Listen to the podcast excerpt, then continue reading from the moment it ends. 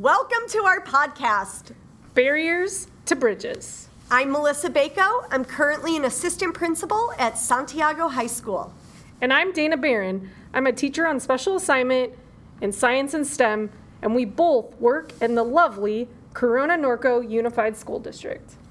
Barriers to Bridges is on a mission to share stories of leaders in education who break down barriers and build bridges of opportunity, not only for themselves, but for others around them.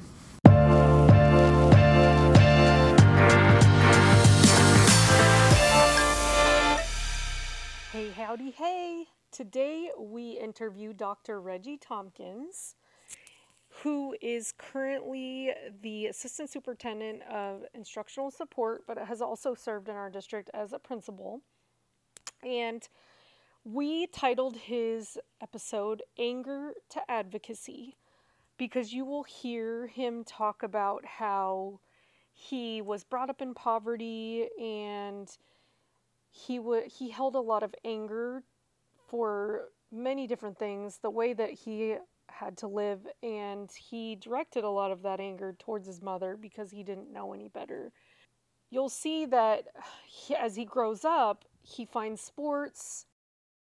It leads to going to college to get a degree and coach and then become a teacher and then move on into administration, it truly serves as a restorative practice for him because now he uses all those experiences that he had to work with families and to work with kids, really have a level of empathy that not everyone can have unless you've experienced it yourself. He's also very involved in CIF which is the umbrella organization over sports in California. And all these things that he's involved in are basically his way of giving back. A little challenge as they're listening to think about students that have the similar situations where they're being brought up in our societies and how we think about discipline and how we think about supports and how we think about how we work with these types of students and make them feel safe. He's a masterful storyteller, so this episode is a long one and but it's so good. I had such a challenging time editing it because just every little bit and piece of every story was just too good not to tell. I hope you enjoy.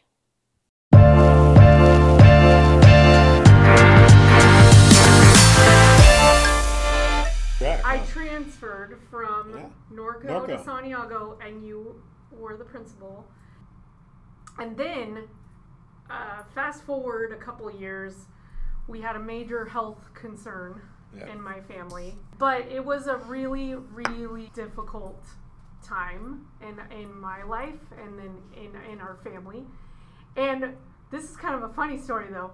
We had the that was at the time when Santiago did the celebrity basketball Oh games. yeah. And Reggie played Is this the her on game? the team. and it's really funny. You probably don't know this side. But before that happened, because my husband played basketball in high school. Oh, okay, I didn't know and that. so I was like, honey, you gonna play? Like, you know, that seems like something you would want to do. And he's like, no, because my experience is someone always gets Always, hurt. always, always, always. and it was you that time. Wow. So those who are so listening that don't know, Reggie, well, the exact injury was Torn Achilles. torn Achilles. So Exploded. yeah, it was bad news bears. Yeah. So then you were on a s- on the little scooter. Yeah. And if anyone doesn't know Santiago, it's literally the like a college campus. And but during to tie it with that that time, I was in like essentially two flights of stairs where my classroom was. I was like in the middle of the campus. Now near the gym was where my classroom was at that time. Yeah. And so for him to come down on a scooter all the way down to my classroom just to tell me whatever you need, I'm here for you. I'm concerned about you and your family. Let me know. That was a big deal to me. I will never forget I meant it. I meant it. I mean, you yeah. scootered down all the way down to my classroom. Remember how the kids would laugh at me when I came in? They laughed at me when I came Scooting in. Your principal's on a scooter coming through. They, they would just chuckle and, and laugh. You know, there was a lot going on, and also at a school that knew my husband Yeah. and knew him, and so it was it was a big deal. I'll never forget that. I feel like. It Yeah, I remember said I would I would cover her classes, and I, and I thought in my head, I don't know, I wouldn't know what I was doing, but she would, but I will. she would set me up You nicely. I remember that. Um, so I was trying to think, and I have no idea the first time I actually met you because our paths have been like, it's been like 15, 16, 17. Because you were an AD, so I saw you in different places. Yeah, but I opened a brand new high school. I was fortunate enough to be given the athletic director title. And, you know, part of the process to becoming a CIF school, somebody from the CIF has to come in to the come out to the school and make sure A we're a legit school, like they're just not on Yeah, paper yeah. submitting something, and B kind of just check the facilities and make sure we're good. So I set this meeting up and Reggie shows up. We, you know, walked the school, whatever, did the necessary paperwork we needed to do and then moved on. And our paths crossed a little bit in that two and a half, three years that I was there, just through CIF, through sports and stuff like that. And then when I decided to make the transition over to Corona Norco, I got an interview and I show up down here at the, the DO for an interview and I'm sitting in HR waiting. And who walks out of the to come pick me up for my interview? Here comes Reggie, and I remember because I was so like nervous. You know how You're like, nervous you get, and I, literally I saw Reggie and I was like, "It's gonna be okay. Yeah, like I know this guy. Like I'm okay." We did some work while you were here, and then you left, but we still always stayed connected. And then we actually did our doctoral program together, even though we were in separate cohorts. Yeah. We went to the same school, same year, graduated the same year. I think we defended within a couple weeks of each other. Mm-hmm. So I kind of we, we kind of have a history. It's cool these connections. It is. I know the mentorship and the you know the guidance and friendship Reggie brings, Dr. Thompkins brings. So Just try to be me. It's That's all I awesome. try to be. That's That's it. all you can be. so with Can't that, just else. trying to be me. Tell Yeah. us a little bit. What I love about storytelling is that it's our story. Yes. Yes. So we can tell it. And I always tell people know your story, know where you want your story to go, Mhm. pay attention to that because only you can tell the story. Make it a good story. Mhm. And it's ongoing. You know, we're, we're Yeah. always trying to get wherever it is that we're trying to get. But um, I will talk about my childhood. So I was, even though I was born in Chicago, Illinois, I, I don't know anything about Chicago because we came to California right away. My dad Mhm. um, got a job at Kaiser Steel Oh. From- Fontana. from Chicago. So he came out early. And then um, he got a job and he started saving money and he sent for us. So we came out and he bought a house and we started life. But of course, it ended up in divorce at a certain point. So we went from pretty much a middle class family enjoying Kaiser and all the benefits- of Kaiser. It was the highest paying job, I think, in the area at the time. And um, all of a sudden, we're on welfare. And in San Bernardino, um, we had to move out of the house that he had, um, that they had bought together. So the house went on, in Hawk. And then we ended up at, in a place called The Projects. And people say the projects, that's just like on TV, just the projects. Yeah. It literally was the projects. It was it was called the bricks. That was the nickname. And the reason because all the houses were brick. And they were they look exactly the same. Different colors here and there, but not that much. Yeah. And it was like it was a duplex. So Uh-huh. two homes connected. And at the time, um, the city was going through the Norton Air Force Base was was was being debated to be closed, and all of a sudden it mm-hmm. did close. And when it finally closed, it just decimated the whole area.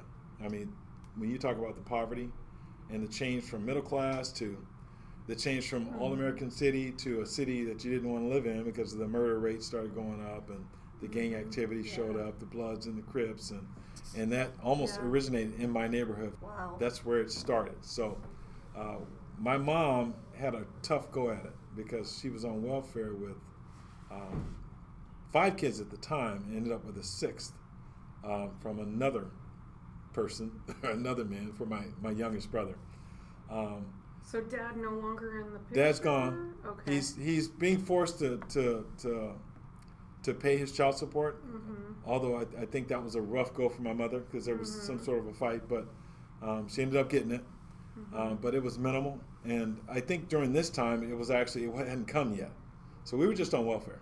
Yeah. Right. So you know it it was it was interesting, and it was funny because I hated I hated my mother because of how we were living. Because you thought it was her. Her fault. Yeah. Um, Mm-hmm. I didn't care about my father because he was just wasn't there. You know what I mean? He just I, he was a non-factor as far as that went.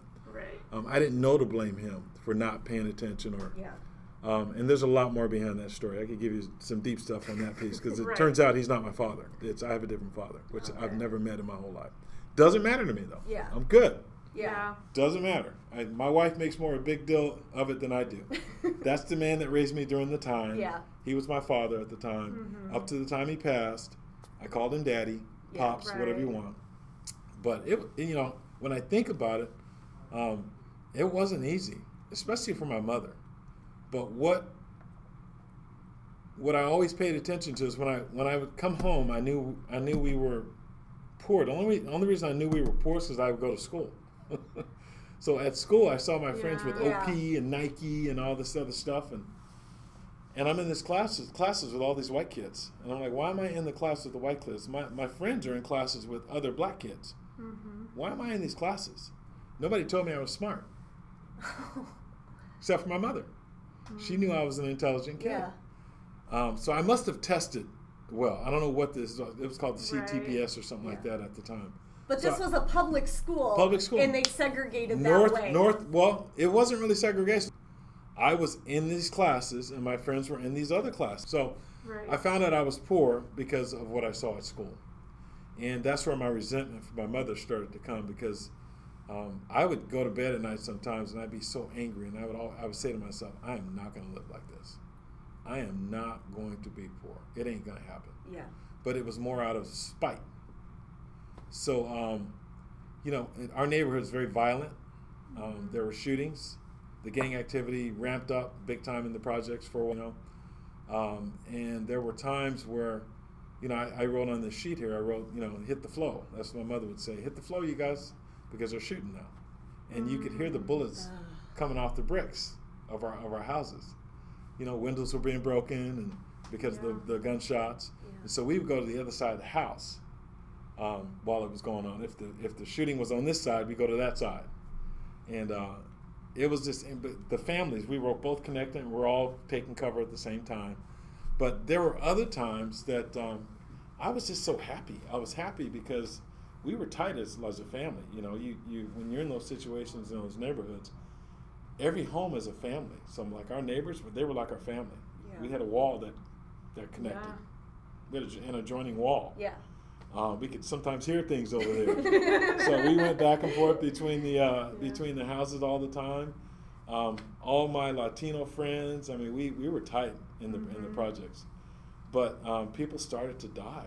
Like you, you know, people would go to house parties and they would they would die. There was one particular night that I was at my buddy's house across two streets over, same exact type of house. His name is Louis Davis, and I would go to Louis' house, and we would just hang out and hang out by the fence. And one night, his father comes and says, "Hey, Louis, come in the house. Reggie, go home." What's up? Don't ask him questions. Just go now, Reggie. Go home. Take the back way. Go behind the house. By the by, by the way, the backyard's all shared. So Right. Oh. there Okay. were. It was a square street, the whole Yeah. block. And then everybody. Everybody had the same backyard. You could go from here all the way down there, but it was Yeah. it was a shared space. Yeah, there were no fences. No between. fences. So I could go. I could go like through back of somebody's house to get home. Right. Go through their parking structure and get home. And as I'm walking, I hear these gunshots. Pop, pop, pop, pop, pop.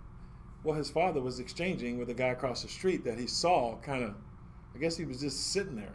So these things, you know, it's like PTSD for me because Yes. um, it was so close. Mhm. And and people had no idea when I went to school that that's what I was dealing with. They Yeah. had no idea. But for me, it didn't distract my learning because I was definitely going to make sure they didn't know where I was living and where I was coming from. Yeah. Because I'm in the class with all these rich kids Yeah. that Mm-hmm. live next to the mountain. I'm being bused from the west side all the way up to the north end because they had built this brand new school and there's some sort of requirement as a magnet Somehow school. your mom got you in that program. Yeah, I don't I don't know what happened. Yeah. I have no idea what happened, but our whole family got to go through that school. So Yeah. um, I got to see um, schools with more resources. Um, our schools on the west side were dilapidated. They were they were old. They they weren't being addressed. Um, the, the populations were mostly poor. Yeah. Um, so I'm staying on that for a while because that's where my anger just it just boiled up to the point I, I resented everything about my home. So did any of your neighborhood um, friends go to that same school, or they all went to the west A side? A few of us did. Most of them had to stay on the west side. Got it. But a few of us So got there was go to that something that got you there. With, I- was your I- mom's, and you don't know, I, like you you, said. I, I think it was a lottery type thing Oh, okay. on the west side, and you had to be a certain ethnic, ethnicity. Um, so it really made that school. Um, Mm-hmm. It was probably an, Way attempt, more an diverse. attempt at Yeah. equity. yeah, Yeah. that's that's, Yeah. yeah. that's what I think it was. Yeah. But I, I benefited from it. Um, teachers were great. Um, I never felt like a teacher was treating me in a racist way or any way, shape, or form Mm-hmm. at that school. But at that age, I wouldn't have known what that was anyway. Yeah. Right. you know, I wouldn't have known. But I, but the neighborhood is a totally different story. Like some of the high school kids would walk through our, our yard, um, as we were, you know, on, um, what do you call it when we go out for activities? Recess. Right. So we're out for recess, and one particular story that happened, which started to wake me up a little bit about racism. Um, a girl was walking across the um, across with her buddy, and she looks at me and she goes, "Hey, tar baby," and I didn't know what that meant. yeah. All I heard was "baby," and I was like, "Oh, she's being nice to me." I didn't hear the tar. Right. Well, my white friend, uh, Jimmy Bees, uh, heard what she said. Mm-hmm. And we were really tight, you know, just Right. at school. I never hung out with him outside of school Yeah. because I was bused, so I, I could Yeah. only see him at school. And but we were tight. And he said, Reggie, you know she called you? I said, Yeah, baby. He said, No, no, no, no. She called you tar baby. Uh-huh. Tar, tar. I said, What? And it hurt my feelings so bad because I, I thought she was being nice. Yeah. Right. Um, so the next time she came through, we were ready for her. And Jimmy, I love this guy to this day. We still talk. He's he looks way different now, but he's he's still my guy. And he we, he threw rocks at her. He threw big rocks at her, Oh and they had to run because I joined in and started throwing. Mm-hmm. But I appreciated him advocating Yeah. for me Mhm. at that time because he lived up there. That was his neighborhood. yeah. But obviously, in his home, that's not how we're going to treat people. That's not how we're going to Yeah. behave. So we go from there. We go to middle school, and I become um, uh, uh, an honors type student. I mean, but I still didn't know that I was smart. Nobody ever said, "Reggie, you're you're like here." Yeah. That's why you're not in the class with some of your other classmates. You were just going along. You were I was just, just doing what I do. You This is what I doing do. what I do. They put me in this class, so I'm doing it, and, I'm gonna do my But that best. is that's kind of proof though too that whole like heterogeneous right Yeah. groups of students yeah. and that you you rose to the occasion. Yeah. 'Cause And you're when, and only that. way I can tell the story now because I can look back on it and I understand some things better now. I understand why I may not have been told about my level of whatever proposed, you know, intelligence. Mhm. Um, I understand some of that now, and that was that was some of the, the racist type behavior. And I'm saying it that way, underlying Mhm. that I wasn't I wasn't encouraged. I wasn't. Matter of fact, they told my mother I was slow, even though I was obviously testing high in something. Yeah. Yeah. Um, and her question back to them was always, "Well, did he get the question right? Yeah. And did he eventually finish?" And Mhm. yes, okay, then that's all that matters. That's what she would tell him. Stop telling me my son is slow. All my report cards in elementary came back average. Now, Hmm. now I'm telling you, I don't feel like I was treated any different way. But I had friends I knew weren't smarter than me that had advanced on their report cards. Mine were always average, even though I was the top speller. uh, Right. Math, you know, I was a fat. I got it done. You know, I Mhm. by the sixth grade I was pretty Yeah. good, but I still I couldn't get an advance from a teacher. Do you think it was some of that unconscious bias? Absolutely, Yeah. absolutely. There's no doubt in my mind. That could also reflect on the grading. Absolutely. Yeah. So I Yeah. go into middle school. I'm on the honors deal all all three out of the four semesters. One semester I kind of messed up. Sometimes it's just expectations. Like I don't know. like a lot of the research that I've done even conversations with my husband because he, Yeah. he consistently teaches at a really high level. Yes, he does. You Yes, know what I'm saying? Yes, he does. to all kids. Yes. Any kid, I will bring you on my back Yeah. if I have to. We're all getting But there. it, it's that mindset. and But but, you're it's gonna that work. mindset Yes. that all kids can That's right. succeed. Yes. You're gonna work. And sometimes we do that. Oh, this kid's poor. Yeah. This kid Yeah. is has a an certain intellectual ethnicity. dis- Yeah. disability. I should I should just lower my you know Yeah. oh poor and it's not it's doing the kid a disservice Yeah, absolutely. by absolutely. But if you look at having all the research within that, if you set high expectations for a kid and you're meeting their needs, kids will achieve at high levels. If you give them the, support, support, yeah. and the target intervention, enrichment, whatever it is that they need, Yeah. They will achieve at high levels. and, and we have to, you know, as a student, we have to do our part. Agreed. You know, you absolutely you gotta gotta work You gotta I work. can't I can't hold your pencil You gotta work. for you yeah But again, You'd be amazed at what that you goes can do. back to mindset of the student then Yeah. too, and how are we supporting that student's mindset You'd to get amazed. them Yeah. to think that you know what, Dr. Thompkins believes in me. I can do this. I can do this. Yeah. So I think uh, it's mindset on both sides. Absolutely. So Also- middle school is where I found out I was smart. Because they gave me recognition. They gave me these awards because I was getting you're A's like wow B's. I'm winning stuff Like, wow. knew And I'll be honest with you, I still didn't really understand that everybody wasn't getting this, but I knew that I was being recognized for my efforts. Mm. So I didn't know who wasn't getting it. I never asked my friends. And matter of fact, I hid it from them because you know they weren't they weren't achieving at the at the level that I was. Yeah. Um, so I started to get engaged with sports, which was a good thing in middle school. I grew uh, from one summer to the next, seventh to eighth grade. I grew probably I think three or four inches, Mhm. and so all of a sudden I'm a basketball player when I never played before in my whole life, um, which is cool though. I mean, it, I got to meet more people, and Mhm. it's funny these these folks that that were superstars to me. By the time we got to high school and up through the senior year, they they were gone, and I was still moving. I was still excelling Yeah. and these other people who were giants to me. They were giants and heroes to me. right Um, big thud, and I didn't. What happened? Yeah. What happened? They peaked really early, but I continued to grow and I continued to get better. And but either way, get to high school, great sometimes experience. it is a you're kind of making me think sometimes it is a gift to not know what yeah, you have yeah, yeah, yeah. because you don't get that whole like Yeah. you don't get that ego had no idea. that ego side of it I had where no you're idea. where Yeah. you're I don't know like sometimes it's it is a blessing that you don't know because you don't the entitlement I don't know if it is but you know how sometimes when you know you're good it's like well I want this I Yeah. should be playing I should have game time I should Yeah. Yeah. and like you you never knew so you're just No. working hard I, I, the, and middle school was a key for me because it was that it's that awkward stage. I, I was tall, lanky. When I grew, I had these dark circles under my eyes. I was a typical teenager going through a shift in the look, and you know, couldn't get a girlfriend because I saw myself as not good looking, and I was like, you know, I go to like the, I went to one dance, and I, I held that wall up, boy.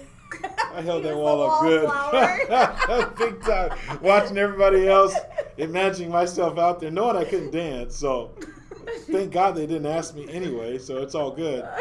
But but but my PE teacher, Mr. McGarry, and I remember all their names. The ones that, that touch you, you remember their names. Yep. Yep. Mr. McGarry did a simple thing. He made me a junior captain, where I got to go up and lead the exercises.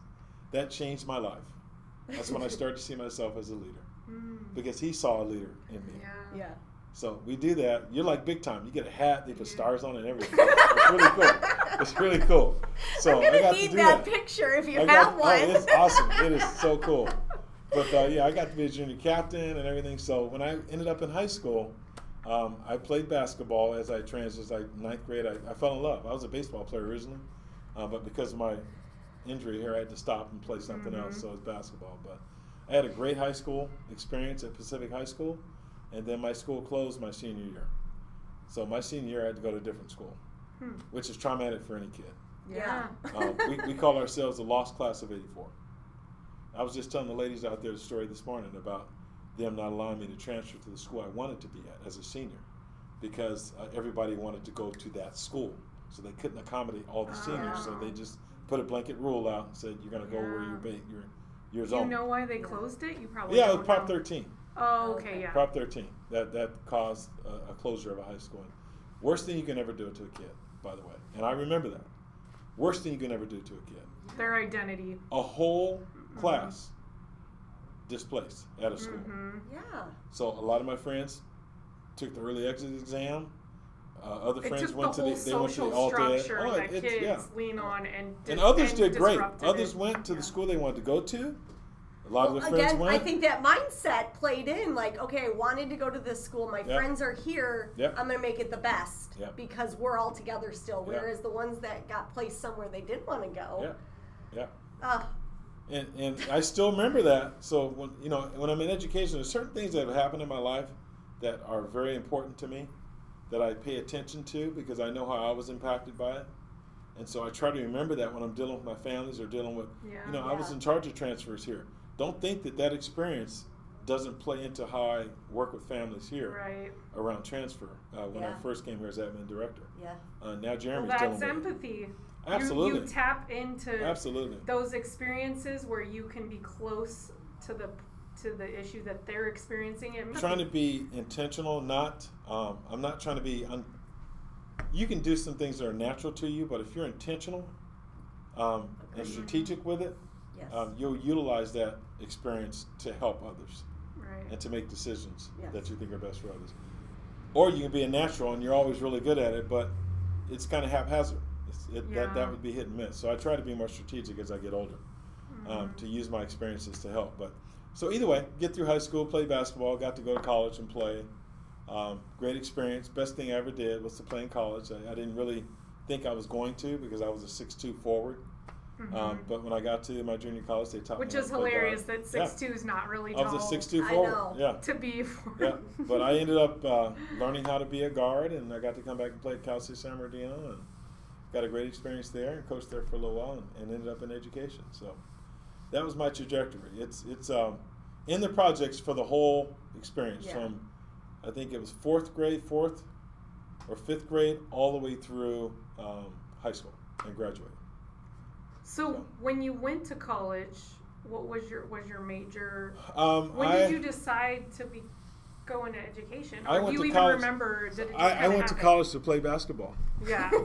well, this is why, but this is exactly why I really highly value sports. Yeah. Because anything to engage a kid in school, then we need to do it, right? Just like And the arts, just like yeah, yeah. I would even argue a lot of kids come to school to play sports. Yep. And You're absolutely right. I, I mean, and it's such a good thing for them, and then they will get all X, Y, Z done because they play that sport. And then a little maturity Mhm. shows up. They Yep. start thinking about what they want to do. they connect. then all of a sudden they Yes. realize I've got opportunities because of my Mhm. education. Well, you look at all the research around, you know, the connection. If kids have a connection to the school, their academics increase. Yeah. You know, if they're just coming to school because they have to come to school, they may just be getting by. Yeah. But if they're coming to school and have a reason outside of academics to come to school, whether it's a club, Yeah. it's theater, it's Yeah. band, it's a sport, if they're connected, Yeah. that's going to show up in the classroom Yeah. also and in their Yeah. academics. Yeah, I even tell folks that, um, like, my mother couldn't always come to our games. And in baseball, she, she got to as much as she could. But as we got older, she didn't. She had the younger kids to do it. She didn't come to my games. Right. She had no idea that even when I was a senior, how good I was. She had no idea. And she showed up to a game with my stepfather, and he picked up on it. Said, and he looked at him, pretty good. And uh, my mother had no idea. She didn't know. She had. She was just main. She was raising kids, doing the Yeah. best she could. Yeah. But you know, I go back to this thing with my anger. Um, I used to resent her for these things. I tried to blame her for things, and I still remember my my mother. My mother would wake up early, and you know she smoked. So you look in her room, there's a red dot, and she's smoking. And one one morning, I heard her crying. I was like, Mm, you didn't understand. "What's going on?" Well, I thought her boyfriend had beat her up again or something. Yeah. because Yeah. it- the violence was. We watched my mother Right. and then we would jump in and fight with him too and get the man to leave. Yeah. And then all of a sudden that man was back a week later and we'd be like, Why is he back? yeah. What do you what do- we don't need him. We're Yeah. good. I even offered to like just work. I said I'll work and we'll pay bills. hmm I don't want that man in our house. Yeah. He hit you. Yeah. Why do you, why do you want him back? And then in the end, it's almost like we were being blamed a little bit why she couldn't have a man Right. because of the kids. But either way, her she was smoking, and she was crying. But I was at the peak of my anger as a young kid, Yeah. and um, I, I I didn't know what she was crying about till later. Right. And what, what she was crying about is that she couldn't feed us that day. She couldn't feed us that day or the next day, and she was. And I cry when I talk about it because I missed it. Yeah. I Well, missed you didn't have that perspective. No, but she. I mean, were- she was struggling. I had no idea how bad she was Mhm. struggling. So when I look back on it, I, I always tell people, you know, I, I lived my life as a teenager, and, and in my head, it was in spite of my family and my mother. In spite of her, I'm going to be successful. I'm going to be successful. But in the end, I tell people all the time now, I'm successful because of my mother. Yeah. Mhm. Not in spite of her, because of her. Yeah. Because of what she did, what I saw her do, what she sacrificed. She Yeah. sacrificed her men for us. I mean, come Yeah. on.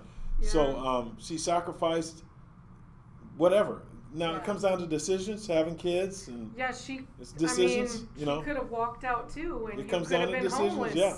I mean, but yeah, she you and guys I'm could have sure. been part of the system. Yeah, I, she hey, I'm stepped sure up. she thought about it a couple Yeah. times. I'm sure. yeah. But but she stayed it. She stayed the course. None of us are in jail. I got a brother that passed away from kidney failure, but beyond that, we're all good. yeah. Mhm. Uh, we're law-abiding citizens that care about each other. We're not tight. Yeah. We're not close because of the stepfather. We all just Yeah. wanted to get out once we got finished. Right. Uh, we didn't want to stay um, in that environment because he was beating her. You know, that he was he was very Mhm. controlling. But it's you know sometimes it just Yeah. takes that stepping back, that reflection, that maturity. Because let's we're It's not definitely very maturity mature. too, because Yes. even even boy like, I think I've mentioned it in a past podcast that the the gender research Yeah. that boys are up to two years behind in maturity Absolutely. than girls until about until whenever they hit puberty. Yeah. Then something happens in the because they can do brain in, imaging now and they Yeah. they study like we have so much brain research now. Yeah. Then all of a sudden, boys catch up yeah, and they're right and so there is a re like it's also the way i approach discipline because if you look at i don't know high school who are the m- ones that are mostly getting in trouble usually a lot more Squirrely, Sophomore- silly sophomore boys sophomore are boys are probably our highest. so sophomore boys Yes, they're at that maturity level that Yeah. you need them to be at a sophomore maturity level Yeah. but they might not be no. Well, in And sophomore so- year is they're trying to find their place in the school too. Because freshmen think about it, you're brand new to the school, you don't know really know. Sophomore, you think you know what your place in the you think school you got is. it. You think you got it, but you're still an underclassman. And remember, that's your- sophomore year was the highest uh, uh, um, F rates, yeah. DNF rates. Mhm. Well, in sophomore Yeah. year academically, I think is their first time where they're get it's a it's a harder academic year if they're on a traditional course of studies. right I think sophomore year probably is one of your hardest academic years if you're on a traditional because you're you could potentially be adding chemistry and upper Yeah. level math. Yeah. it's their Mhm. hardest I year bombed chemistry too. that year. I could not. It was too much. Oh. I couldn't do chem. I had to come back and do it as a junior. I know, a senior. I came back and did it as a senior. But it's not it. I mean, the proofs in the pudding in the brain imaging. Yeah. Yeah. It's not all intellectual. Yeah. No. It is a lot to do with maturity. Where Yes. at. huh? So guess what? All your girls are doing fine. Yep. Yeah. They're behaving. They're getting good grades. What's going on with their boys? Yeah. Well, Yeah. because they. Yeah. It's not that they're not smart or Yeah. capable. It's that they don't have the self-regulation. Yeah. because Yeah. the maturity is just not there yet. Yeah, the right. the wherewithal, the you know, and so like I just I thought it was interesting because now we have we have boys, and but yeah, I can imagine your I'm like putting my shoes on of your mom and like all those Can you imagine? yeah boys in one house Yeah. and then I, st- I still remember I was a smart aleck because I always talked back. The reason I talked back because I didn't respect our, how we were living. I, I was mad at her. mhm. So I would I act like I knew everything. I was I was one of those challenging teenagers, talking back to her as like a 13, 14 year old, you know, tw- 12. Mhm. Yeah. I was talking back. And, and and one day she just got sick of it. She started to drive out. She was leaving. I said something, and she pulled. She skid that car right into, the, into the driveway. And all I remember is I was on the ground and she was driving away. That's all I remember. I swear. You like blacked out. She, I, I think she knocked me out. and I thought twice We about laugh about it, but her it's after also- that. I thought about six kids at that time. Yeah. And leaving to go to work, she was on welfare, but she chose to work at Church's Chicken. Mm-hmm. So she was bringing in a paycheck. Yeah. Right. So she felt like she was earning her money. Something, yeah. And then she took the food stamps and the, the other money that we got minus her check. They took out whatever she was making at churches, they took it out of her welfare check. Yeah. So she worked that. And then from there, she got to work at Montgomery Ward. She became full time there. Then she ended ended up at General Dynamics. Um, but the entire time, my mother always suffered from um, uh, mental mental illness, depression, And obviously confidence and all, all, all the above. Yeah, all the Paranoid above. schizophrenia. She always thought people were looking down on her. I- If they made a face, she thought they were, were focused on her, and it was a part of her mental illness and her depression. Yeah. And so in the end, that's really what got her was was that mental illness and the depression, is what kind of took her really sideways. Uh, but when you think about it, you got a man beating on you. You're you're, you're from Mississippi. I don't know. I, I didn't say that. She's from Laurel, Mhm. Mississippi, and my mother would, used to have to go through back doors. My mother was a part Yes. of getting hosed down. Um, Mhm. Just the meaning, the family dynamic was interesting. Mhm. Just interesting things in the South. right. Um, you know, we had relatives that were born in the fields, so not sure Mhm. about. Because they had to work till the day they're Yeah, yeah. I mean, it's slaves. I mean, my family is. Mhm. It's we came straight over through North Carolina. right. That's where Cameroon. We, we came right through there. We were on in the slave trade. That's my family, um, on my mom's side and my and my dad's side, um, but mainly my mother's side. So she went through all of that. It was traumatic. She had a tough upbringing. She had to raise all of her siblings as a kid, and then all of a sudden when she had us, she had two uncles that had to come and live with us because she was still sort of like their mother too. Mm-hmm. Um, so she had a lot on her plate. She's always been the provider. So by the time she was done, she was tired. caretaker. Yeah. Yeah. She was tired. So she she wanted good, nice things. She wanted she wanted a good finish. You know, Yeah. she didn't get it. I feel bad for her, Yeah. Mhm. but she's been rewarded now. She's in heaven and she's good. Yeah. She's Mhm. good. But um, I feel bad she never got where she felt her happiness was. Uh, but in the end, you know, all these grandkids, kids are all fine. Yeah. We're all, you know, she joined my brother. My brother passed before she did, so she, you know, she's with him right now. She's Mhm. chilling. But um, it wasn't easy for her. So when you look at all that, in the end, it makes sense. And and injuries from this guy beating her. Yeah. There's no doubt she. Oh had- yeah. That's some Had for some trauma. sure. Yeah. Yeah. You know, um, man, we used to fight this guy.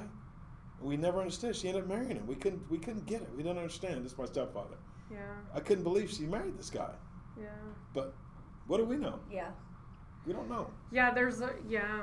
There's also just there's so many things that you're right you don't know that could have she could have been experiencing. She could have felt alone and he was Yeah. the only one that listened to her. You Yeah. never know. Yeah, Like yeah.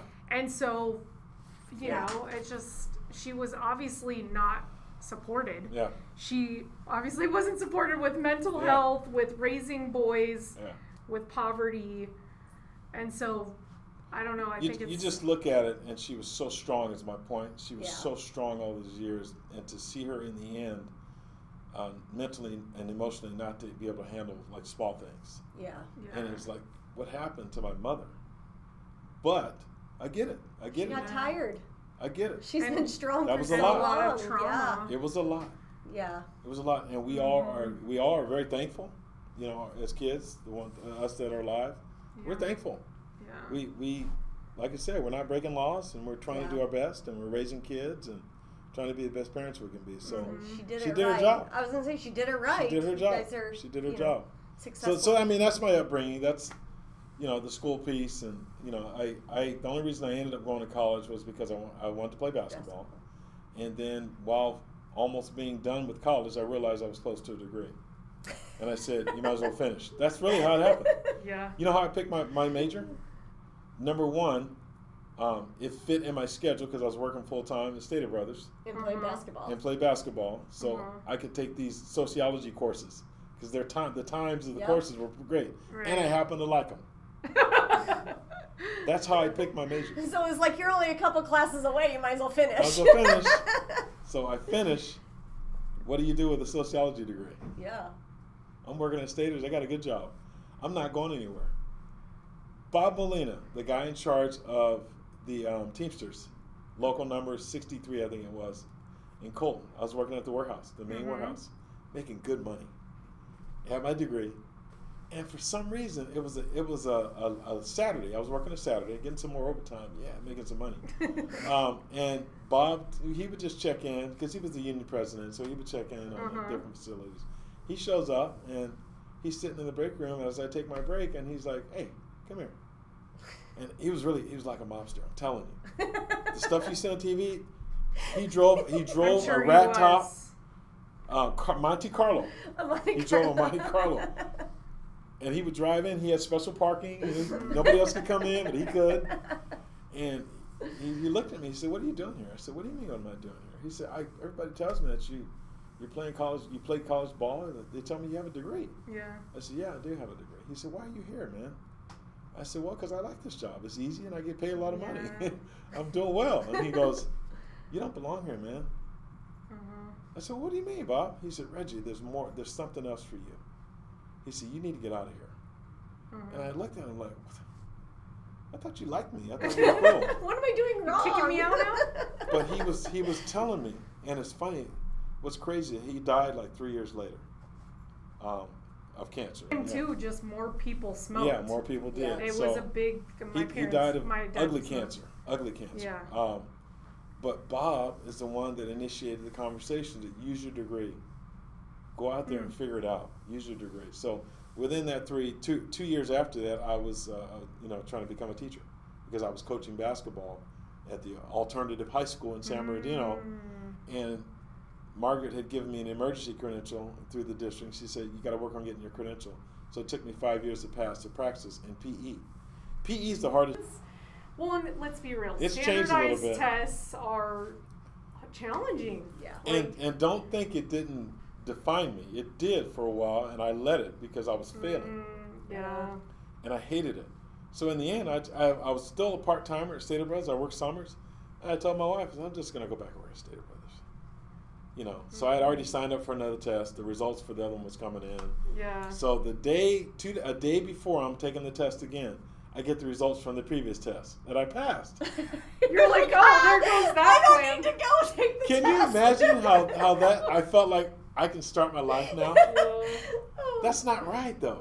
Yeah. I don't think a test should ever Yes, do that. It should never define. Because they didn't define me as a teacher. I was Yeah. a good teacher as, Yeah. on an emerging credential. Mhm. I did a good job with my kids. It's amazing the psyche that a test puts on you. Like crazy. It, it can mess. But anyway, you. that's that, that's how I ended up in teaching. It was haphazard. But Bob Molina, if I could talk to him today, I would tell him, "You, thank you, Yeah. thank you for waking me up and getting me out of my easy zone.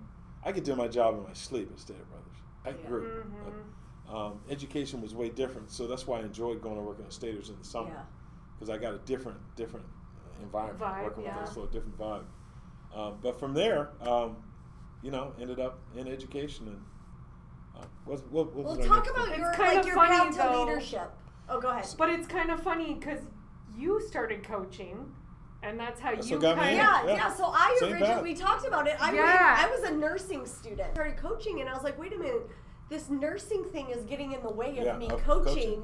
So I need to go to school and get my credentials so I can do this. So yeah, it's That's the- crazy. that's the So only much reason. joy working with kids. Oh, and it's Yeah. it's Yeah. incredible. And I'll tell you right It's now, much folks used to say, um, you know, you you're getting out of coaching to go on the admin, and I says, well, to be honest with you, as a coach, you probably get paid like ten cents an hour at the time that you put in. That's true. It's a lot of time, No, it's true. and I ten, loved it 10 though. cents is a lot. Yeah, Yeah, I say it's probably Loved it. I loved it. Yeah. But when I when I finished, um, I coached five years at San Gorgonio as a head basketball coach, and it's funny. Great convers- great, great things happen in the bathroom. Great things happen in the bathroom. So I'm in the Bathroom bathroom. That's usually. This Uh, is usually women. I'm in the I was bathroom. gonna say this Yeah, is like why women- women like to go to the bathroom. yeah, women together. take a break, go to the bathroom, and they're like, "Hey, da da da." We change the world in the bathroom. Hey. bathroom. I'm in the bathroom, and my principal's name was Mr. Phil Haley. And Phil Haley is a legend. And in fact, the football stadium is named after him. He was at that school straight for 17 straight years. He was the principal of that school. Mm-hmm. And he comes in and uses the restroom and he says, "Hey, so so they tell me you, you may not want to coach anymore." I says, "Yeah, I don't I don't think I want to coach anymore, Mr. Haley." I said, "But I'm not leaving unless you pick my assistant coach." He said, "Well, don't worry about that. We'll take care of that." Mm-hmm. He said, "What do you want to do?" I said, "I don't know." I said, "Maybe I'll try that administrative stuff." I said it just like that. Stuff. And he looks at me, and, and you know, the stalls were looking at each other. And he goes, "Okay." He said, "You know what? We'll talk. We'll talk." So Uh-huh. we get done. He goes his way. I go my way. we go into spring break. I come back from spring break. He sends a sub to get me for my class. I go up to meet with him. He says, "You're going to be the assistant principal for the rest of the year." Mr. Duenas went out with a kidney replacement or something like that. He's going to get a uh, get a new kidney, That's so he's like going to be out. on the spot experience. And I- and I said, okay. the fire. I said, okay. He says, so the sub that's there is going to be there. You're you're not going back to your classroom. I'm like, wow. So so he says, listen, go down the hallway and meet Peggy, and your assistant. She's going to train you. That's what he said to me. And I was like, okay. And he was right. She trained me. uh-huh. Your assistant is 200% gold. Yep. If they're really good, yes. they do train you. And what she really trained me to do was to be self sufficient, not to depend on her for things. She taught me how to do it myself. Yeah. Uh-huh. And then I could use it for other things. Yep. Calendar, things you know, making Yeah. sure I was, you know, where I need to be. Yeah. Um, and she can tend to her work uh, instead of doing mine. So she really, Right. to this day, if I could talk to Peggy, I would tell her, thank you for what you did. she was awesome. And she happened to be his daughter in law, too Oh. she was married to uh, to his son. funny. So, uh, but either way, he said that, and you know, it was hard in the beginning because as an AP, you in a, and you're new to a team, you're trying to do everything right, follow the rules. What's the protocol for this? yeah. And what here's what broke me. I had a kid that was caught smoking, and so I went to our matrix, our discipline guidelines, and it said five days suspension. Yes. For smoking. Automatic. Yeah. And I and I, wow, really? So I went and checked with my colleagues. They said, yeah, yeah, that's what we do. That's what we do. We all do the same thing. Dang it. So um, I did it. Suspended the kid five days Mm-hmm. because it's right there. Told the parent that's our guidelines. Yes. And then I went home that night and I had And a it migraine. killed you, I had didn't a it? migraine. Yeah. I had a migraine. I went home and I had already had some feelings about other decisions I had made and, because I was trying to follow our guidelines that were made by the team that I was working with. Right. And um, I still remember one night, I man, I just felt like I was gonna die. I was thinking about it so much, Mm-hmm. and it was hurting me so bad, and my heart was just, I couldn't take it anymore. And I said, Reggie, I was talking to myself. I said, you better figure out why you're in this business. Mm-hmm. Why, why are you? Why do you want to be an administrator? What is it you want to do for kids? What do you want to do from this position? Mm-hmm. And I said to myself, I want to do what's best for the kids. Yeah. I said it in my head. I want to do what's best for the kids. But I understand what that means. It means sometimes the kids won't agree. Sometimes the parents won't agree. Sometimes my colleagues or teachers won't agree. Right. But if I'm doing what I think is best for the kid, I think I can sleep at night. Yeah. So I came back that next day with a whole different energy. And people picked up on it because I stopped following our guidelines. Mm-hmm. And like if a kid got kicked out of a class, I would deal with the kid and I started doing something you don't do. You're supposed to keep the kid the rest of the period, so in the next period, if they're not suspended from school, Mm-hmm. I would call the teacher and say, listen, I just dealt with Johnny. Do you want him back? mm-hmm.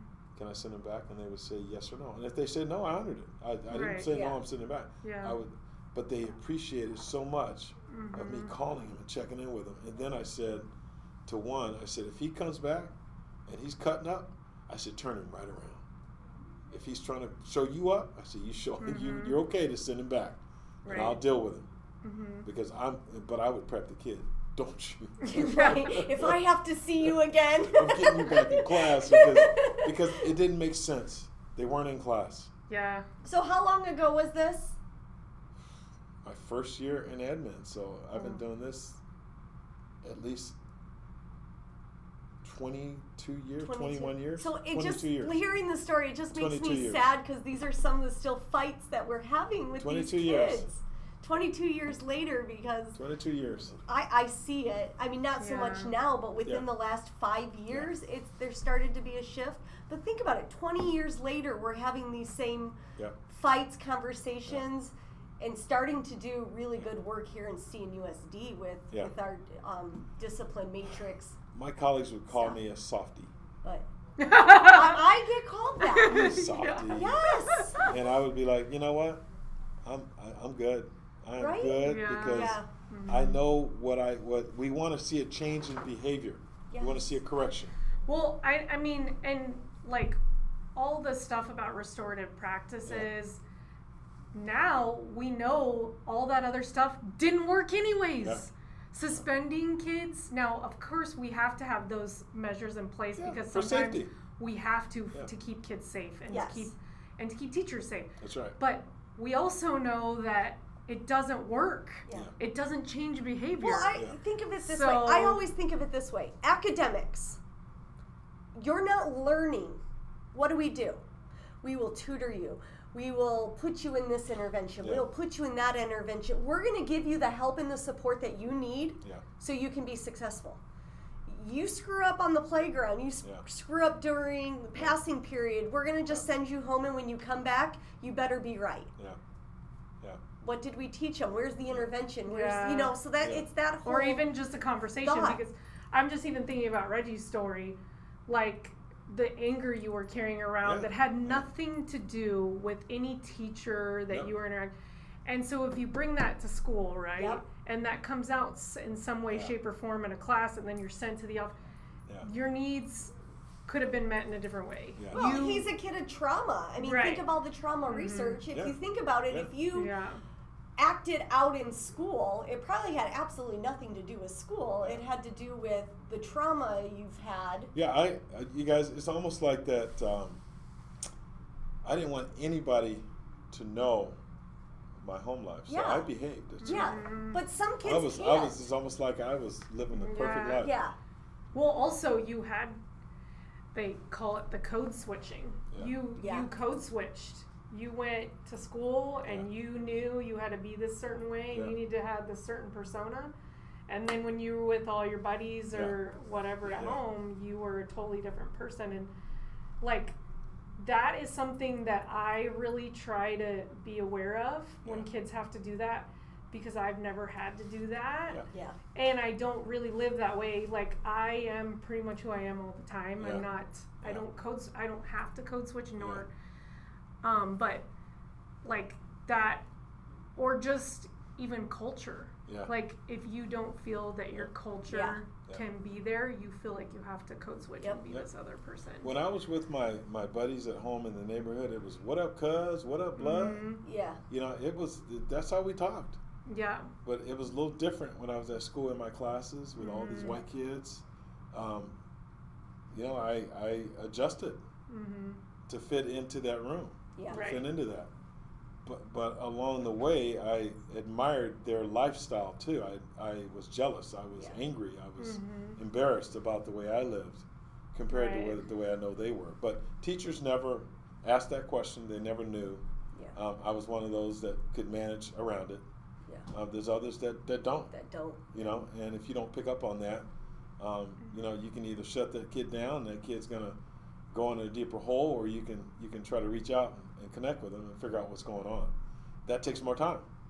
Yeah. It really It does. does, but I I see like all the inspiration and training I've gotten even in this district, like Jesse Full Jesse Fuller, Yeah. and if those crucial conversations would have been allowed to happen in your classes, how much better off all Yeah. those white kids would have been to hear your side Yeah. and Yeah. you know Yeah. and what you went through every day just to Yeah. get to school and it just or like Yeah. Trisha when she talked about how much better kids are when there's true inclusion and how they just see a whole different perspective. And they step up. It makes them better. Yes. It makes everybody Yeah. better in that room. Yeah. Everybody. Yeah. But I also think you can ignore it, like you said, and then it's. Uh, I don't know. I feel like we need to be brave and have Yeah. those.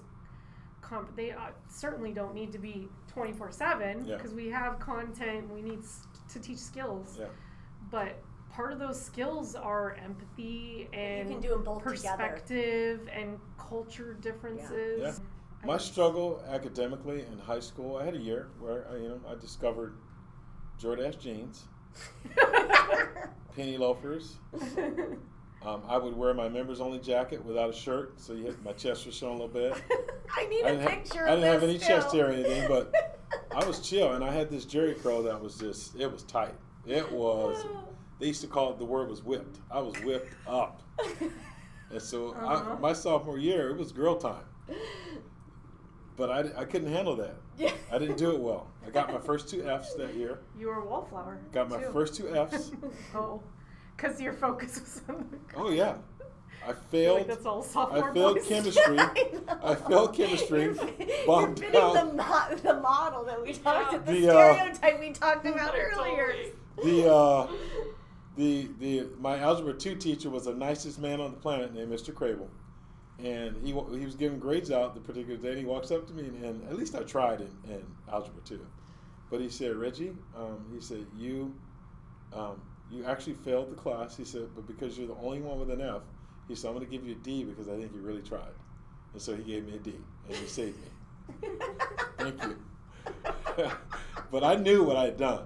then he puffed his chest And here, out here's, of his jacket. here's the interesting thing. I went to my mother and I kind of shared with her, like I had bombed, and I knew she'd be disappointed because she always bragged. She always, my, this is my smart one. This is my smart one, you know. And I come home with this report card, and so I, I remember sitting with her. She looked at me, and I and I thought she was gonna like give me a pump up or something. And she looked at me. She goes, "What do you want me to do?" She said, "That's your problem. You need to figure Put it out." you, She's yeah. like, "You need to figure it out." I got I got to take care of these other kids. Take care of your business. Mhm. So um, it took me till I graduated to get my GPA back up to like a 3.2. Because of that one year. Yeah. That one year, I messed up. Jordache jeans will get you. Oh man! And what it was, I worked that summer. There was a summer programs, and that was cool about the projects, is that we all qualified for the summer youth employment programs. oh, that's cool. And so the federal monies would come down. And Like we in would, high school. Yeah. so So, this was high I could school? work as Yeah. a 14 year old. Interesting. And so we got to work. So I got great jobs. I had a job at the rec center. I had a job. I tried to do the forestry thing because you actually get to go stay the night and be in, at the Oh, and cool. you know help do forestry Yeah. type stuff and Mhm. sometimes even help fight fires. You know, but yeah. um, it was just a summer job, and we all would go get those jobs and work for the summer, and we all could buy nice clothes for school. and that's what we did with our money. We bought clothes. That's what all teenagers do. That's they what we work. did. They work to either you know buy things that they think they need, Yeah, Yeah. Yeah. or pay for gas to places they Yeah. think they, They need, need to to go. go. That was exactly what I did. I had a job all throughout high school Yeah. for my freshman year, and I even babysat before that. And I don't even know where that money went. Yeah. It always Yeah. went to like Yeah. gas or like silly things like get my nails Yeah. done, Yeah. like stuff you don't even need. So, so that's it. I mean, that, that's. Well, take us back yeah. though. I want to go back to your leadership, your little Right. softy admin you. So yeah. So how you grew. So so you know, I had that conversation with myself. I spoke to myself and just said, figure out what, what you're doing, why you, why are you doing this, and just stay with it. Yeah. So from that point on, I mean, people tell you now, Reggie will say, we're going to do what's best for kids. Absolutely. And Oh I've yeah, been- that was saying- I've that's been saying it ever exactly what I remember you for when you were my principal. But there's some things I learned along the way. Um, Mhm. You can be passionate in that, but be careful putting your passion on others in a way that you demean them or you Mhm. devalue what what's important to them or what they need. Yes. um, you you you put your your passion on them unforgivingly, meaning that you don't take a look at what they need to be able to be the best for kids. Right. So I started to realize, great statement, great mantra, Reggie, but what are you going to do to support the adults yeah. That are on the front lines with the kids? You can say that all you want, but your decisions impact people that are in front of the kids. Mm-hmm. So how are you going to bring them along in that? How are you going to balance that so that you're not just hammering on people because you know that what you're doing is right for kids? yeah. Um, what about the adults? What about the teachers? What about the classified staff? What do they need? Mm-hmm. And so I started to find a way to balance that. And the way I did that was with a lot of the collaboration. Yeah. And that's why I tell my team, listen, if somebody comes to you with an idea and you send them away and they come to me, don't get mad at them for coming to me. You had the same opportunity to do what I'm doing. Yeah. the fact that I said yes because my requirements were is is it going to be good for kids? I'd always ask that question. But how is this going to impact and help you to be able to do the job that you want to do for kids? Mm-hmm. And sometimes it was good for the adult, but that's okay. Yeah. Okay, I, I, on the surface, I can see, or deep down, I can see that this person is really more about them.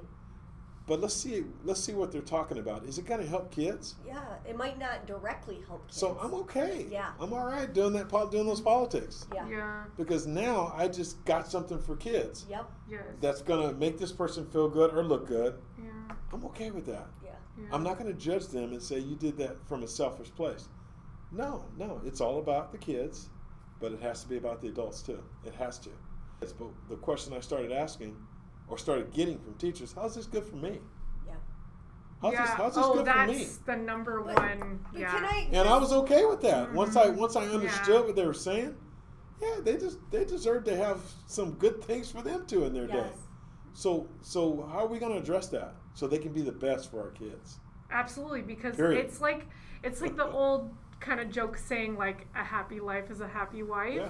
Like if your wife's happy, everyone's happy. That's right. If your teachers are happy, Yes. That's right. everyone's happy. Kids right. are happy, parents are happy. That's right. Well, just going back to like so my experience of building our you know tier one at Sun. No, when we started, we had people leave that didn't want to be a part of that was on the team that Yeah. didn't want to be. You know, we, there was some shuffling that first year. We were okay, kids, kids, kids. It took us an entire year, Yeah. and year two. We really shifted to the adults because we were like, we're gonna do all Yeah. these things, but if we aren't taking Yeah. care of our adults on Yeah. campus and getting our adults to buy in, Yeah. forget about what happens it's not going to happen with the kids because we need our teachers we need our staff Mhm. they need to have the buy-in they need to feel safe supported right. welcome right. and we we saw as a team we shifted year Yeah. two we didn't really focus on what can we give the kids and do for the kids Yeah. what what do we need to do for our staff that's going to indirectly Yeah. benefit our students on campus and that was a huge shift for us after a year of like planning Yeah. and kind of collaborating and doing some things it was like oh time out we missed a huge Yeah. step we have to go back to our adults first absolutely so right. i agree You're 100% right. with you It it's it's and I go back to my experience at Eisenhower High School, at my first principalship. Um, I knew my number one responsibility was to keep the kids safe. That was huge because we had had a riot before, the year before at a school I was at as an assistant principal, and it was the worst experience of my life. I, I wanted out. Yeah. I didn't want to do this anymore. I, was, I Mhm. saw the worst of the worst behavior. Right. Could not believe it. But you still learn. If you pay attention, you learn from it. And I said to myself, why did those kids behave that way? Because they lost confidence in us being able to keep them safe. Yeah. So that's where those behaviors came from.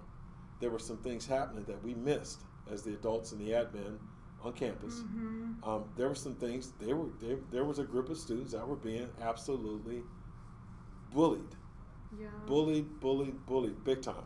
Yeah. And Um, the kids were calling trying to get trying to punk them, you know, on a regular basis, Yeah. and we missed it, Mm-hmm. and it blew up. And so when I got to Eisenhower High School, it was a year after I thought about quitting. I was done. Yeah. But what you guys will find about my leadership journey, even in that, um, I got the job at Ike, and then I turned it down. and and she was like, the superintendent was like, "What's going on?"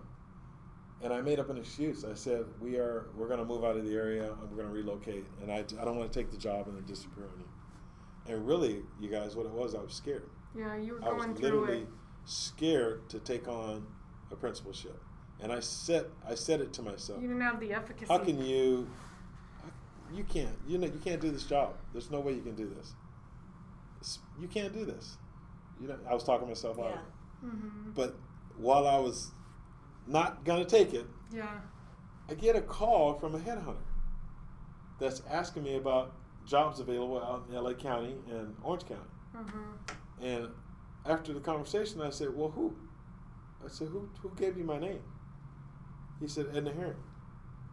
The lady that I turned down.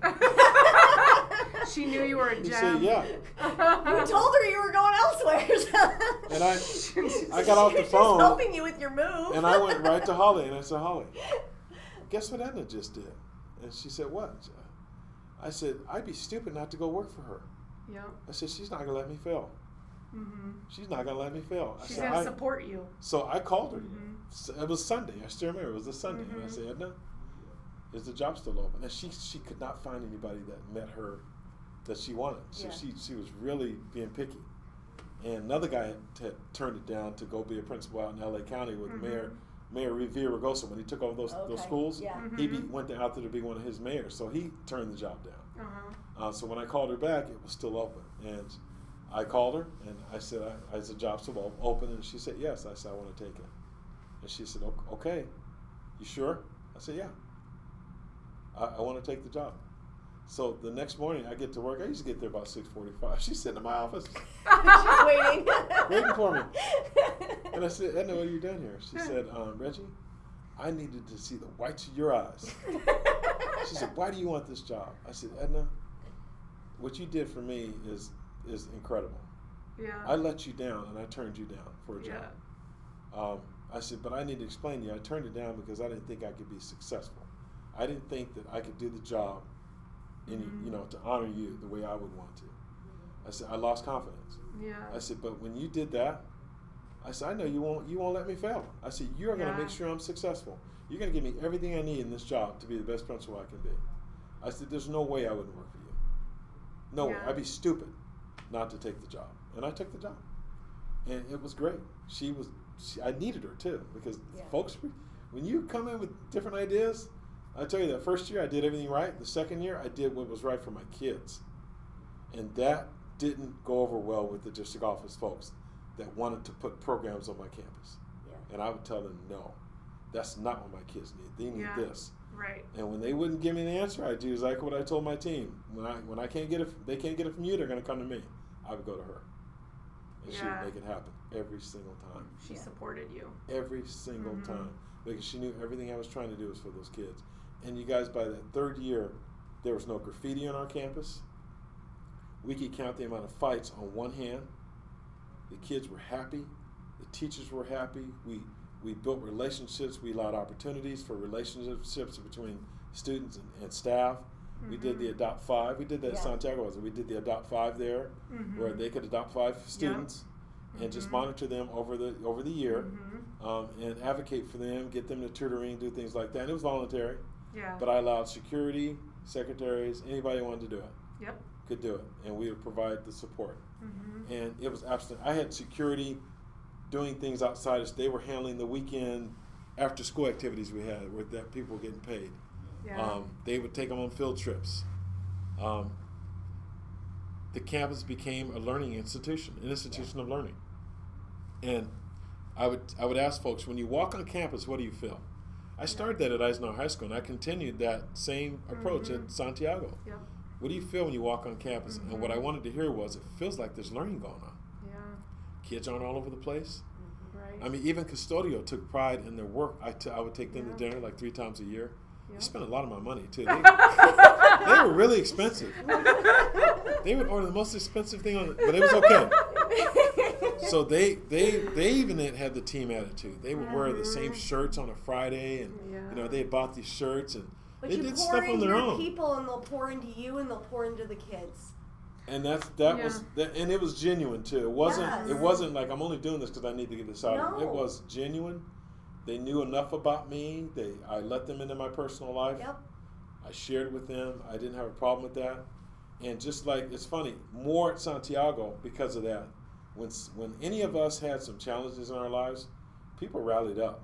Yep. What I did with you Mm-hmm. was what I learned That's at some- that school. and that's something everyone did yeah, incredible, Yeah. incredible environment for there. each other. and I, Mhm. I appreciated that, and I, and that's something I think we have to, we've got to nurture that. We've got to keep that in the environment because Mhm. it is a battle. We're in this battle together, Yeah. um, and I call it a battle because it's hard to do what we want to do for kids. it When is. things keep changing, the Mhm. target keeps moving, and all these different things. What is your core belief? That'll survive any shift in educational strategy or philosophy. That core belief, and my core belief is that we we are we are better together. Um, We have our actions have to speak very loudly, and we have to make some tough decisions around what's best for kids, including things that are best for adults, best for you know the all the above, yeah. well rounded. So, Mhm. um, Eisenhower High School was a good training ground for me. Um, when I got to um, Santiago, I knew better than coming in there thinking I needed to. Matter of fact, what the staff didn't know, I was actually well. Actually, I told them I said, it's intimidating to come to a school like this. And you can see them Mm-hmm. all kind of, yes, that's right. I said, because this, this school is high achieving, you know? Yes. Yeah. Uh, but, but very quickly, I started sharing data with them, and they saw that they weren't what they thought they were. Yeah. But I never said, Every school look what, can look what you guys did. Yeah. I never said that. grow. I always said, here's our data. Yeah. What do you guys think? Make their own assumptions. what do you guys think? Yeah. And they well, would and talk to each because other. they had that pride, and Yeah. I, I can say we, because I was a Yeah. teacher there Yeah. at that time, Yeah. We had that pride in, oh, we're gonna make that better. Yep. Oh, you want to Yeah. throw Yeah. that at us? Yeah. We're gonna make that Yeah. better, and that's what I really loved about teaching at that site. Yeah. And I'm not I that site, the teachers at that site, everyone really prides themselves in being a high achieving Yes. Yeah. School. That's right. And that culture, I can't explain it. Like to be immersed in that culture, it was like super awesome for me and Yeah. my It's in cool. my growth as a leader. It's a great place. I, I, I inherited a gym. A gym. I was able to, I think I represented a different type of energy, but the school, the foundation of the school was Yes. set by the two previous leaders. They hired a Mhm. great staff in there. Yes. My biggest thing was getting them to understand the middle, the Mhm. middle and the low achieving. Yep. Yeah. This isn't just high achievers, scholars, and Yeah. top notch athletes getting four, four year rides. Yes. It's scholars, achievers, and champions of all, all here Yeah. and they're all participating, and we all need to nurture and support them all. Um, getting them there, like there were people that walked up to me, introduced themselves as I'm I'm an AP teacher, Mm-hmm. and in my head I was like, no, you're a teacher, Yeah. you're a teacher, Yeah. and as I get to know you, you're going to be with my most at-risk kids because you're awesome, and I know you're awesome, Yeah. Yep. and it's, it's Yep. going to be your idea, and that's, that was in my head because I said, we have great teachers here. Mhm. imagine if these ninth graders that are coming in have a chance to have one class with these guys. Uh-huh. But but I I tried to build relationships where they knew I need I need I need something from you. Can you step Yeah. up for me? And sometimes you don't realize as a teacher the joy you get out of it. She enjoyed it. Like I yeah, I I can't I can't explain it. Like for me it was good for change and I think sometimes as teachers we get real stuck in like this is the way I've always done it kind of Yeah. thing and these are the kids I've always taught and, And this is the class so- I've yeah, always taught. yeah. But it was so good. I can just speak for me personally to change it up because sometimes you can lose that joy. And when you change it up, you find that, oh, like I can do all these other things. I can teach these other classes. I can teach differently. Yeah. I can do different supports. Like you said, support. That's really been the key. I think that's like a district movement right now Yeah. Yeah. is that maybe we were only offering certain kinds of supports and we're working with when you're working with people you're dealing with diversity Yeah. i mean humans are like a scientific standpoint we are the most diverse Yep.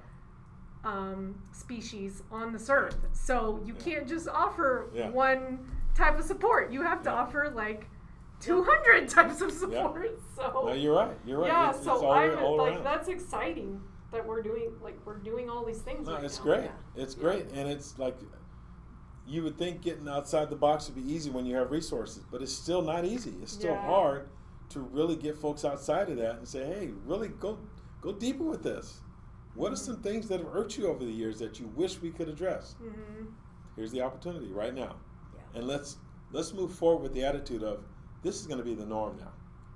This Yeah. is not going to be just a one time. This is going to be the norm. Our mindsets have to always be here. Right. We have to be flexible within our system Yep. to meet the needs of our our, our, our adults and our, our, our students. And so all the way around, we all have to get outside of our typical mindsets that we're in. We have to shift our mindset to being more flexible and more open to these different ways of doing things. Um, to the point we're not trying to force it on anybody, but just trying to keep everybody moving in that mindset. Yeah. Um, it's hard though. It's hard because there's- there's still rigidity in all of us, and it's hard. I and, you know, I struggle with it. I struggle yeah. with it. And with kids though, they get you outside of it real quick. At home. My, my Well, and because generations Real quick. Yes. generations change. Generations and their and their societal Yeah, norms Yes. change. absolutely. And so if your generation, Gen Z, Gen Y, whatever, Yeah. millennial, your generation has these societal norms, yeah, but then if you're a teacher, your generations change that you Yeah. come into your walk in your door. yeah, So if you don't change with those generational norms, you're not connecting. Yeah. You're not Yeah. connecting anymore. And then like I just find that piece really interesting that when you dive into the data of generations and Yeah. all the things that are good out of them, if you don't change or like you guys were talking about the discipline matrix. yeah, So, smoking. Smoking used to be way more normed in our society. My our parents, like my dad, Well, smoked they everywhere it, he they went. used to have smoking sections Yeah. at schools You for, stand for in the corner over there, yes. smoking. section. you know that societal norm totally changed. Uh, you know, uh, Yeah. like things change. I and still- gotta update our I. I, you know, I'll go back to that one piece, and my biggest issue there was, I'm suspending a kid for a lifetime habit that he needs to break or she needs to break, Yes. but they're getting suspended for a habit they've already developed hmm around smoking. Yeah. And I said, why wouldn't we try to help them or educate them? And there were grants already. the support, TUPE, yeah. The TUPE grants have been around forever. Yeah. There was a smoking cessation grant or something at the time, so Right. they Yeah. we had kids in there, and I would and I that's what I said. I said I'm not suspending anymore. I'm gonna remand them to cessation training. They got to do five Mhm. sessions, and they got to come and bring the paperwork back that they did it. Yeah. But I'm Yeah. not suspending. Yeah. And at the end of the day, it's still their choice after they get it. But at least they have that support as opposed to, Yeah. and they hope maybe their behavior will change. But so the suspension would not No. change that behavior. yeah, No, you're whatsoever. sending them home for five Yeah. days to smoke at their house, and then That's what they're I'm just saying. gonna come It back. just- Yeah. You look at it. That, that, that's Yeah. where I tell you guys, punishment Saturday school never made sense to me. No. And the reason I say that is because when when they didn't show up, you'd have to track them down on Monday and Tuesday to assign Yeah. them or reassign them Right. Or whatever you were going to do. I remember I after our first Saturday school passed, Yeah, Monday morning, I got a list of kids. didn't show That up. didn't These show up. kids didn't show mm-hmm. up. You need to call them all up right now, and you're sending them to the alternative suspension Yeah. room for the rem- Yeah. for the whole day. Whole day. And I was like, wait a minute. So they're not going to be in their classes all day. They're going to just be sitting in a room. Well, yeah, that's what you need to do. And it, and I talked about this a little bit in mine. Yeah. I had, you know, And I never fixed that while I was at, at Santiago. I just didn't care about it.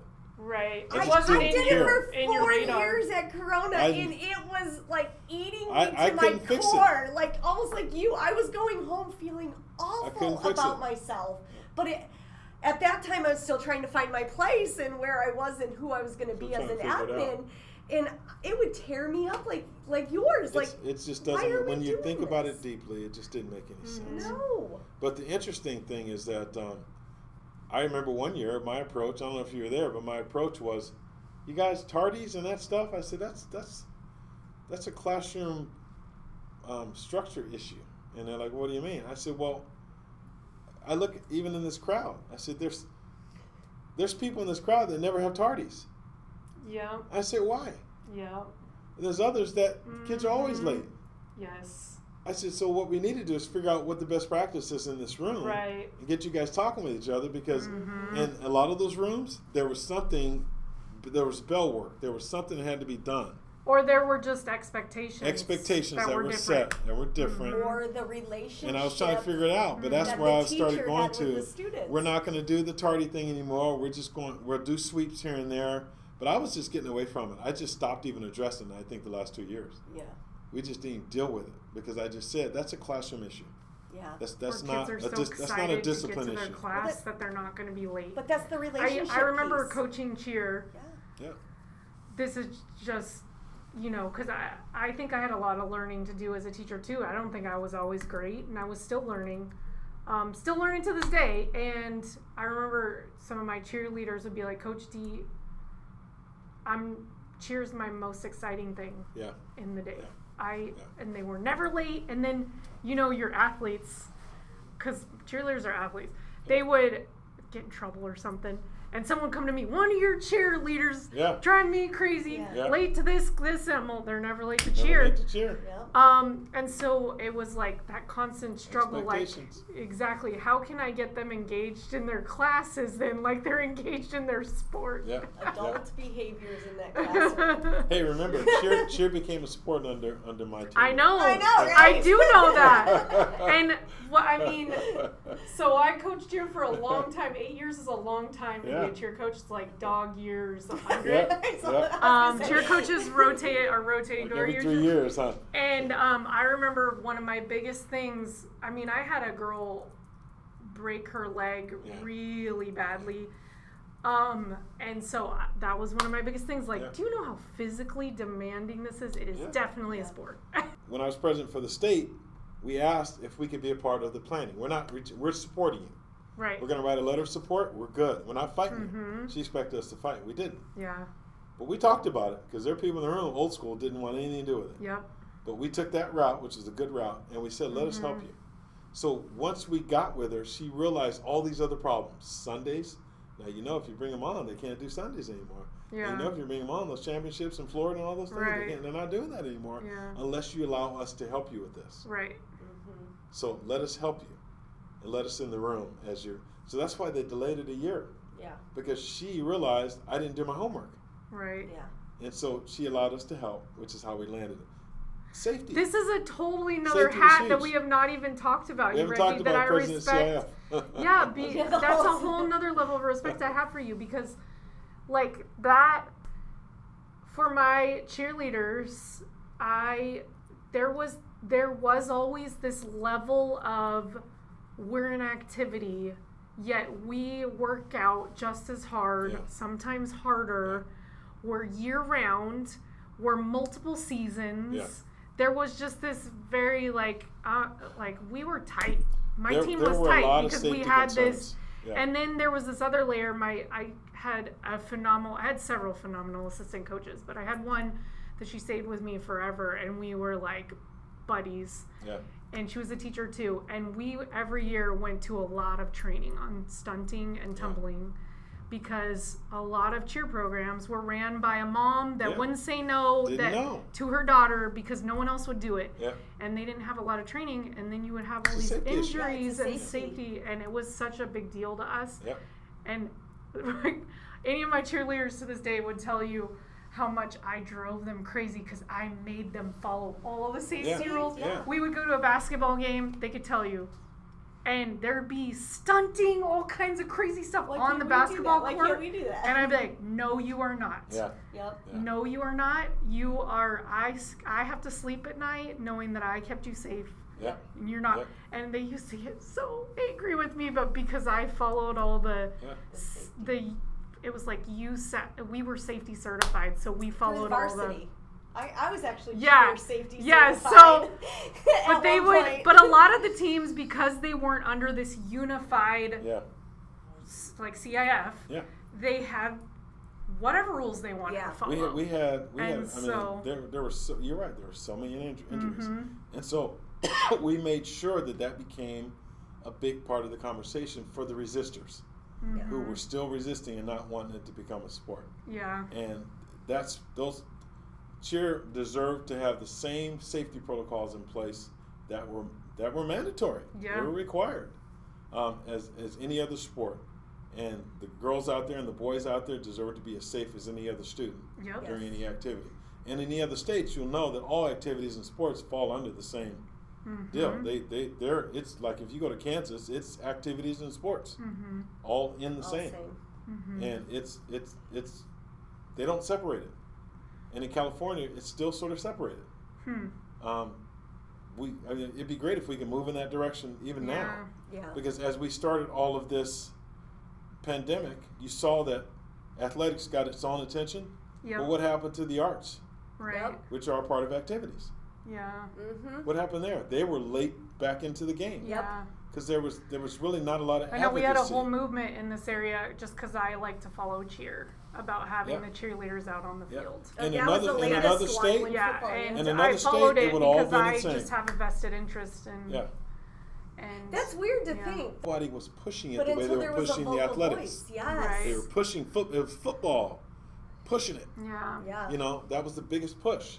Mhm. And but you got other things Yeah. that kids do. You got the arts. You got choir. You got all these things going on. yeah. And um, so in other states, that's all under the same umbrella. So if you were advocating or called somebody, you could have that conversation about the same sports, everything. band, choir. You could talk all about all those things. the but in umbrella. California, Separate. Hmm. it was hard.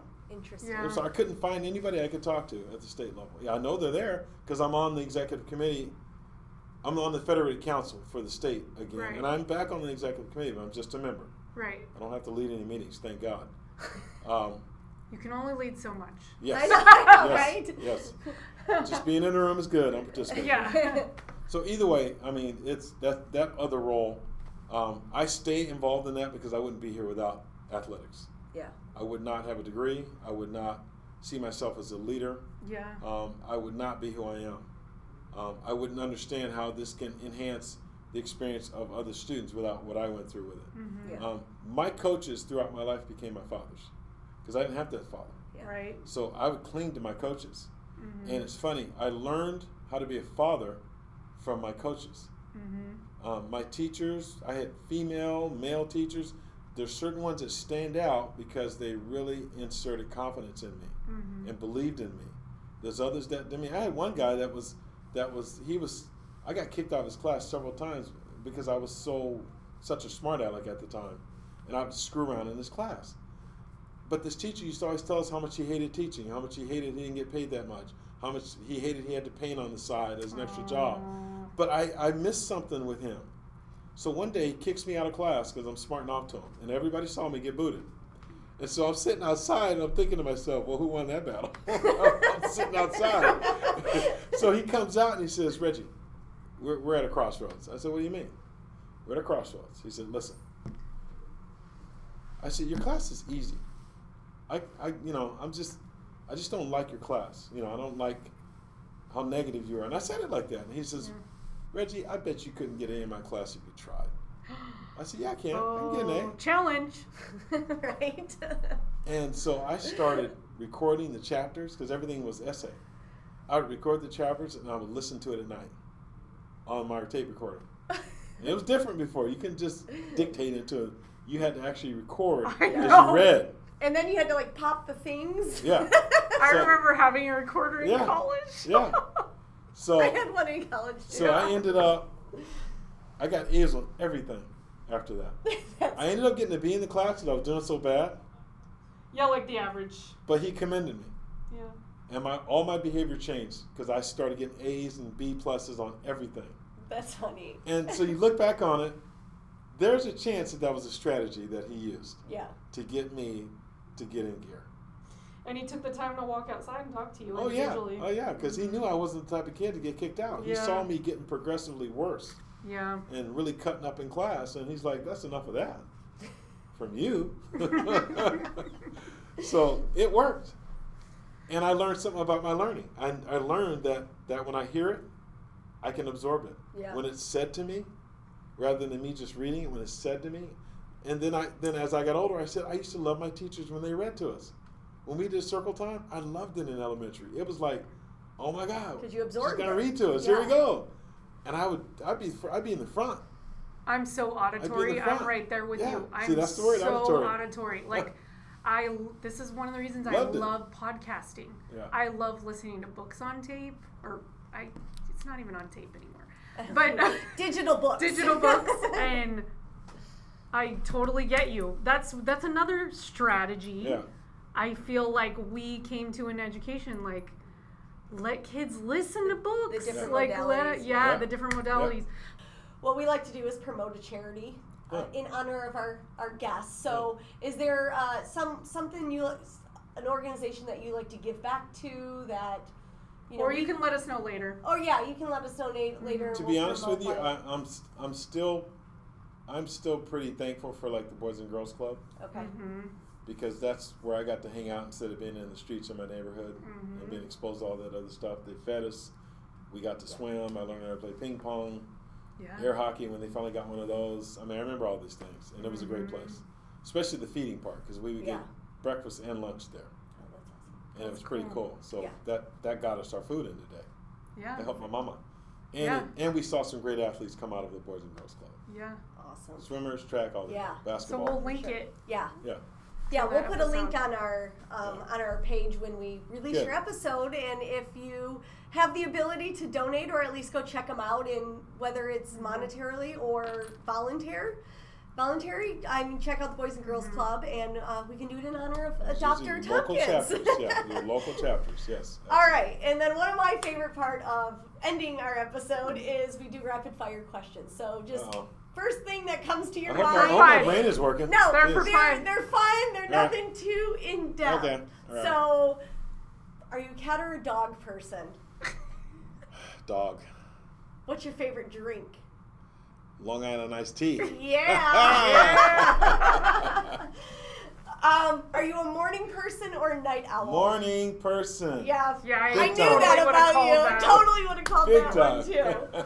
Um, talking social media. Are you like a Snapchat, a Twitter, Facebook, MySpace? I'm Facebook, but I don't. I don't post a lot. yeah. Twitter, I don't post a lot, Yeah. but I do check things out. All right. Yeah. Um, favorite pizza topping? All of them.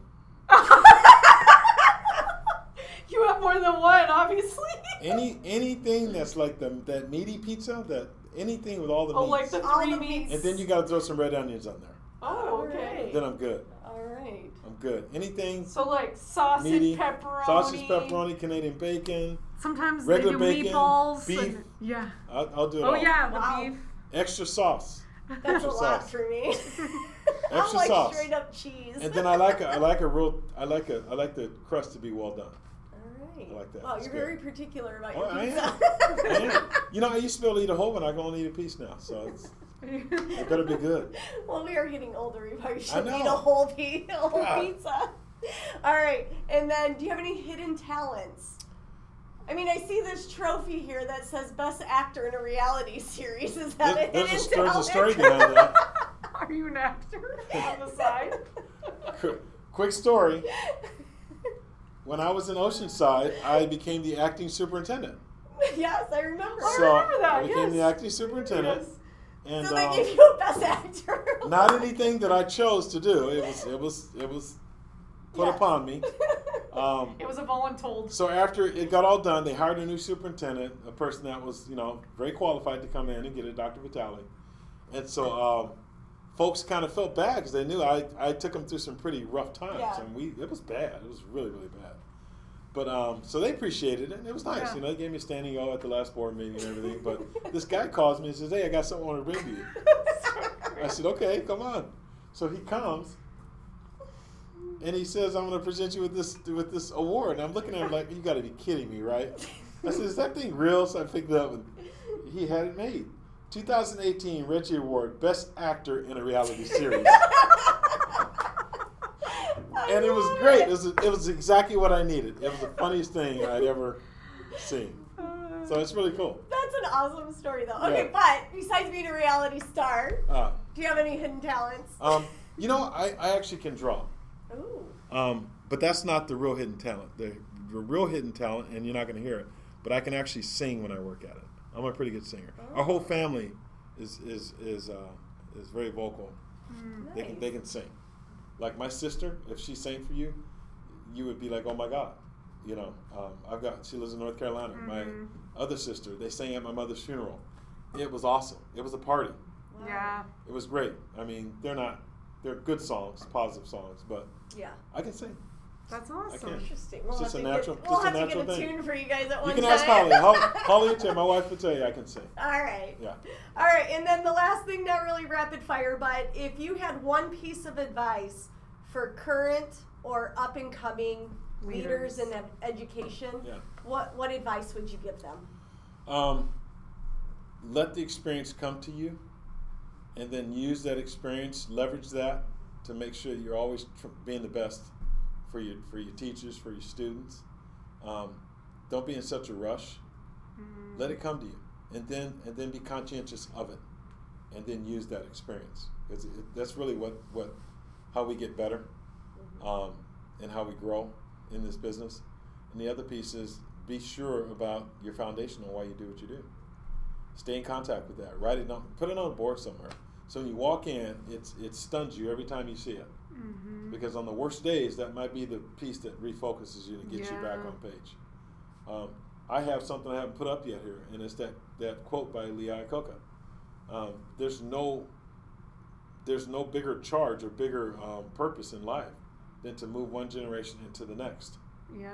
So teachers and educators mm-hmm. have a huge responsibility, and I, I don't have it up yet, but it's going to be up on my wall where I can just look at it and read it and mm-hmm. see it, and it mm-hmm. reminds me, why I'm here, why I do what I do. Mm-hmm. Awesome. That's it. Yay! Well, well thank, thank you.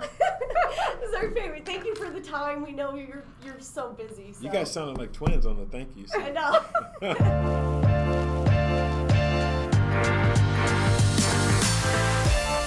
If you like that episode, don't forget to give us a five star rating.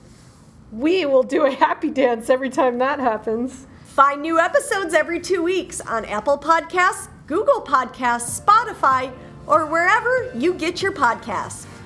We want to interact with our listeners. Engage with us on our website, barriers to bridges pod.simplecast.com, where you can also find our social media platforms Twitter, Instagram, and Facebook, or email us at barriers to bridgespod at gmail.com. Have a fabulous day overcoming barriers and building those bridges. This episode was co produced by Melissa Bako and Dana Barron. My mom, Dana Barron, did all of the editing. Thank you for listening.